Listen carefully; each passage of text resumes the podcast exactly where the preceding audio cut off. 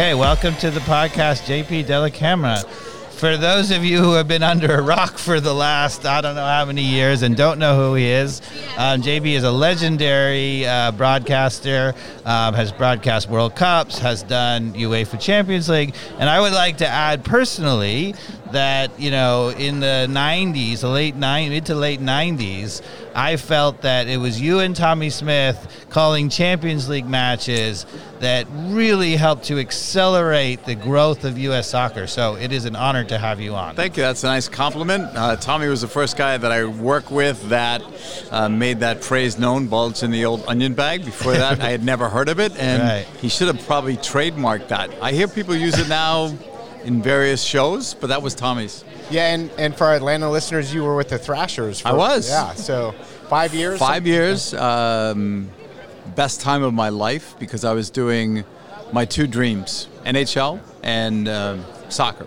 I was working for the New York Red Bulls at the time and Atlanta Thrashers, and uh, I was telling one of your colleagues who's listening right now that the friendliest people in America were in Atlanta. I loved Atlanta with my time there and with the Thrashers. It was a great group. We were not successful in terms of playoffs. We made it once and were swept in four, but you know, we had Ilya Kovalchuk, Marian Hossa. We had some good players there. It was a great ticket. Yep. Up until Atlanta United, I thought it was one of the best tickets. Yeah, yeah, yeah, for sure, uh, for sure.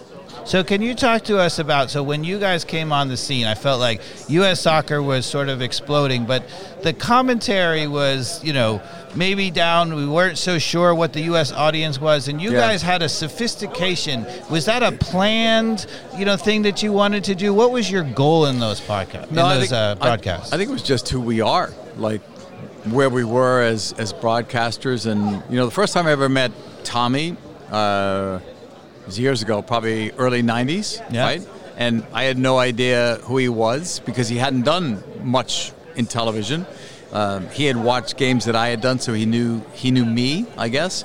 But we clicked right away in terms of a chemistry, and I don't think we ever had like a, a real plan. And no one at that time from ESPN said you have to do it this way or you should do it this way. I think it just evolved that way. I think that that was the first time in our history that Champions League games, that level of game yeah. was available, right? right. Yeah. And now, if you fast forward, right. look how many people are watching it now, right. and it's changed networks many times, right? But right. it started with ESPN doing all of the games. So tell us what you see about the difference in the audience from when you started till now. Like not just in terms of the numbers, but the you know the sophistication. Yeah. What, you know. I think I, I've always been offended when people have said uh, Americans don't know anything about soccer. Right. Or I've always heard this too. Uh, you're not a soccer country. Yes, we are. How foolish are you to say that? You know, we hosted the most successful World Cup ever in 1994. Right.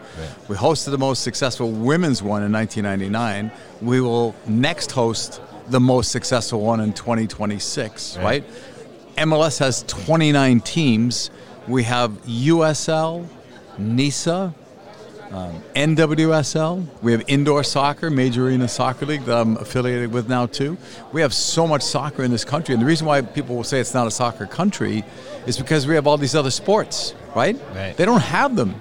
Uh, there's no NBA in England. There's no NFL in England other than playing two NFL games maybe there in a year. Mm-hmm. We're a soccer nation for sure, but you know we're also a basketball nation, a hockey nation, a baseball did I miss anybody there? Football Nation. Uh, you know, we're a nation of many sports. And but you're now calling games for MLS for the Philadelphia Union, correct? Yes, I have for for 13 years, and I always liked, and I think that's what I liked about my Thrasher days is it's fun to work for a team. It's fun to work for a league or in a tournament, but when you work with a team, there's a connection.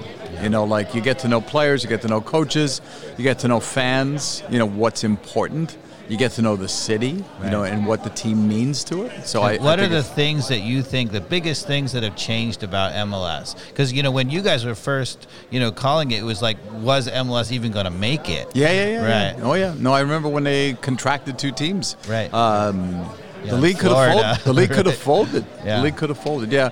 So um, the history of Major League Soccer, I think, several breakthrough moments. Uh, not in any particular order because I'd have to think about when these things actually happen. But um, David Beckham coming here was a game changer. Mm-hmm. Had he not come, I don't know who the first guy would have been, mm-hmm. but the first guy wouldn't have been anyone close to Beckham sure. in terms of his popularity, you right. know? Uh, so that was major. That gave this whole league more publicity. The day before he signed, the day he signed, and the day after, this league had more publicity than their previous whatever number of years they existed before then, right? So that was a game changer. I think that teams building their own stadiums was a game changer. Yeah. I think teams building their own training facilities, and, and Atlanta United is as good as anywhere not just here, like in the world. Yeah, right. You know, uh, their training facility is fantastic, right? I know they, they don't have their own stadium. You know, they play where the where the Falcons play, but at some point, I'm sure they will have their well, own that stadium. stadium was designed for both teams. Yeah, yeah. Right? It was but now amazing. it's it's not a new place anymore, yeah, right? uh, and and they definitely have the money to to have a new stadium, right? But um, that was a game changer. I think the training facilities. Now, as you as you look, it's just like with the stadiums. Uh, when I first saw um, Atlanta's, I thought this is the best anywhere, right? And then you see, you know, LAFC puts one up. You know, Cincinnati was going to do one. Philadelphia already has a nice one. Nashville's and, and they're gorgeous too. Yeah. Who's this? Nashville. Oh, Nashville's. Yeah, yeah, yeah, yeah, yeah. Kansas City's. Yeah. Uh, they're one like better than the other. That's a game changer. When players come over here, I know everybody says it's all about the money, but a player wants to know like three things: um, how much money, right? And, and, I'll say that's number one. Uh, number two is, you know, where's my stadium? But even even before two, I, I think that's really three. Two is where you're going to train because you're training every day, right? The stadium is only one game a week, right? So even if they didn't like, let's say, Atlanta Stadium, right? Because of what? They have turf or, or whatever. If they don't like it for any reason, they're only going to be there once a week, right? Right. But training every day. This is my home every day, and all these places now. I don't know if you've seen them. Like they have their own chefs in there. I mean, yeah. this is a great life yeah. for these players, yeah. right? Yeah. You could spend an eight-hour day there, yeah. and not not be upset about it. Yeah, right? Atlanta United goes to the training facility for dinner before the game. That's amazing. Before being busted together for the game. Yeah. So, so that, those are all the things that helped in this evolution. And there were two other big moments. I think Soccer United Marketing got together. They they started this group to promote things and sell things, and they combined it with U.S. Soccer, and they sold games and events. Uh, that was big. And then the other thing, last and certainly not least, traveling supporters. We didn't have that in the early days of MLS. That's a game changer because if you go to a just uh, in my area, Philadelphia Union goes to New York Red Bulls. There were games there where in New York or New Jersey where you would have thought you were in Philly. I mean, there were that many Philadelphia fans there, and if Philadelphia was winning, they got louder, you know, and the ovations and, and all that. And so that's a big difference. It's like it is in Europe. They're so known for that. As a, as a local broadcaster with the new Apple TV MLS streaming deal, uh, is that exciting? What do you think that means with the local broadcasting component kind of being centralized? Yeah, that's a tough one. I, am not going to be involved with the Apple stuff. I'm going to be more involved, I think, with, with NWSL this year and Fox. Mm. But oh, cool. but it's it's a different it's a different dynamic, right? Um, it's a gamble right? I mean, they're they're taking it's big money and it's right. Apple, right? So right. you but can't you can't fault them, it right? It is a worry, right? That that lo- local component, hundred percent. We got used to Kevin Egan in Atlanta, hundred percent, Jillian, but yes. now that it's all centralized, it is a bit of a gamble. Hundred percent, right? So it's hard to say no to money. It's hard to say no to, to Apple, right? Um, but you are going to miss those local voices, and some of those local voices, uh, like a Dave Johnson, has been in DC. He's the only one only one. Original voice that's still with their team. Um, that's tough to replace, right. you know? Uh, so it, it is a bit of a gamble, but I, I think at the end of the day, if I was advising MLS, and I'm not, but if I was, I would say if you want to be like the NFL, then be more like the NFL. Put all your games on radio, make it mandatory, big station, and big announcers. You know, your the guys that were doing your TV have them have them do radio because those are the voices you want to hear, right? So in the NFL, you can watch in, in, this market here, you watch the Philadelphia Eagles, right? But you can turn on the local station and they've got two top guys that are calling the games. That's the way it is with the NFL. There's no yeah. local TV. Right. You can still watch your team in that market, but it's not a local broadcast. So I think that that would be the one thing I would say needs to happen at some point soon. Right. That they need to bring the radio up up to speed with everything else. That way, you've got the local voices. And I know that there's supposed to be a device on the Apple where you could listen. I think to the home team feed. I think that would be that would be great if that's Yeah, true. So, so we've got in Atlanta Jason Longshore and Mike, Yeah. Mike Conti that Yeah. do the and they the do a nice job. I've heard them on Sirius Yeah, games. so do nice you'll be able to toggle Yes. that on your Apple. That's TV. what they say. Right. I'm not a technical guy, so uh, somebody might have to show me how to do that. But but I think that would be that's a nice compromise if you if you are able to do that, and if anybody could do that, it's Apple, right? With all their technology and innovation. So, guys, I, this lovely Absalom is standing behind us saying our 10 is up. But, Absalom, I have to ask him one more question. Okay. The women's game. Yep. The women's game. Are you excited about this upcoming World Cup? I am. I am. Like, how do you think the U.S. looks? I always World pick Cup? the U.S. to win, always. uh, but I but I do think there's three teams that could win it. I think it's either U.S., England, or Germany.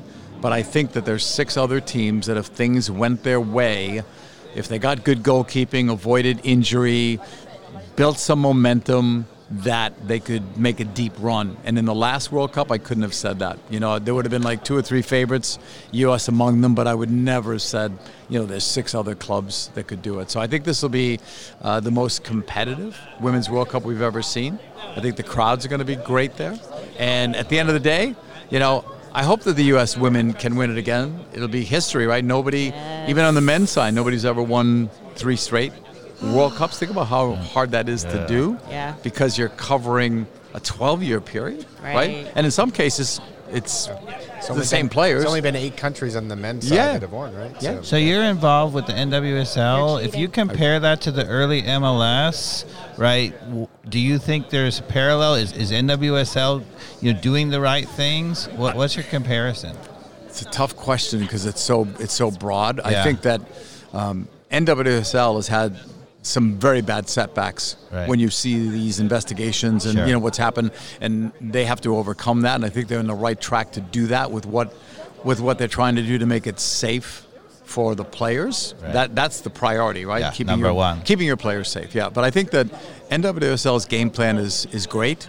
They're at a point now where they've got 12 teams. Next year they'll have 14. Right. There are dozens of people that want to come in now at a big price. So the game is growing. I, I think they're in probably a, a comparable place to where MLS was. And remember, this is only what if I take away COVID, this would be their 10th year. So I think this is their 11th year, but 10th season, Yeah. something like that. Um, and if you think back to where MLS was at that time, Right. you know, like we're saying, they're contracting two teams. Yeah, the there was Florida discussion of folding. disappeared, yeah. so I think that yeah, it's comparable. I would say. Yeah, Okay.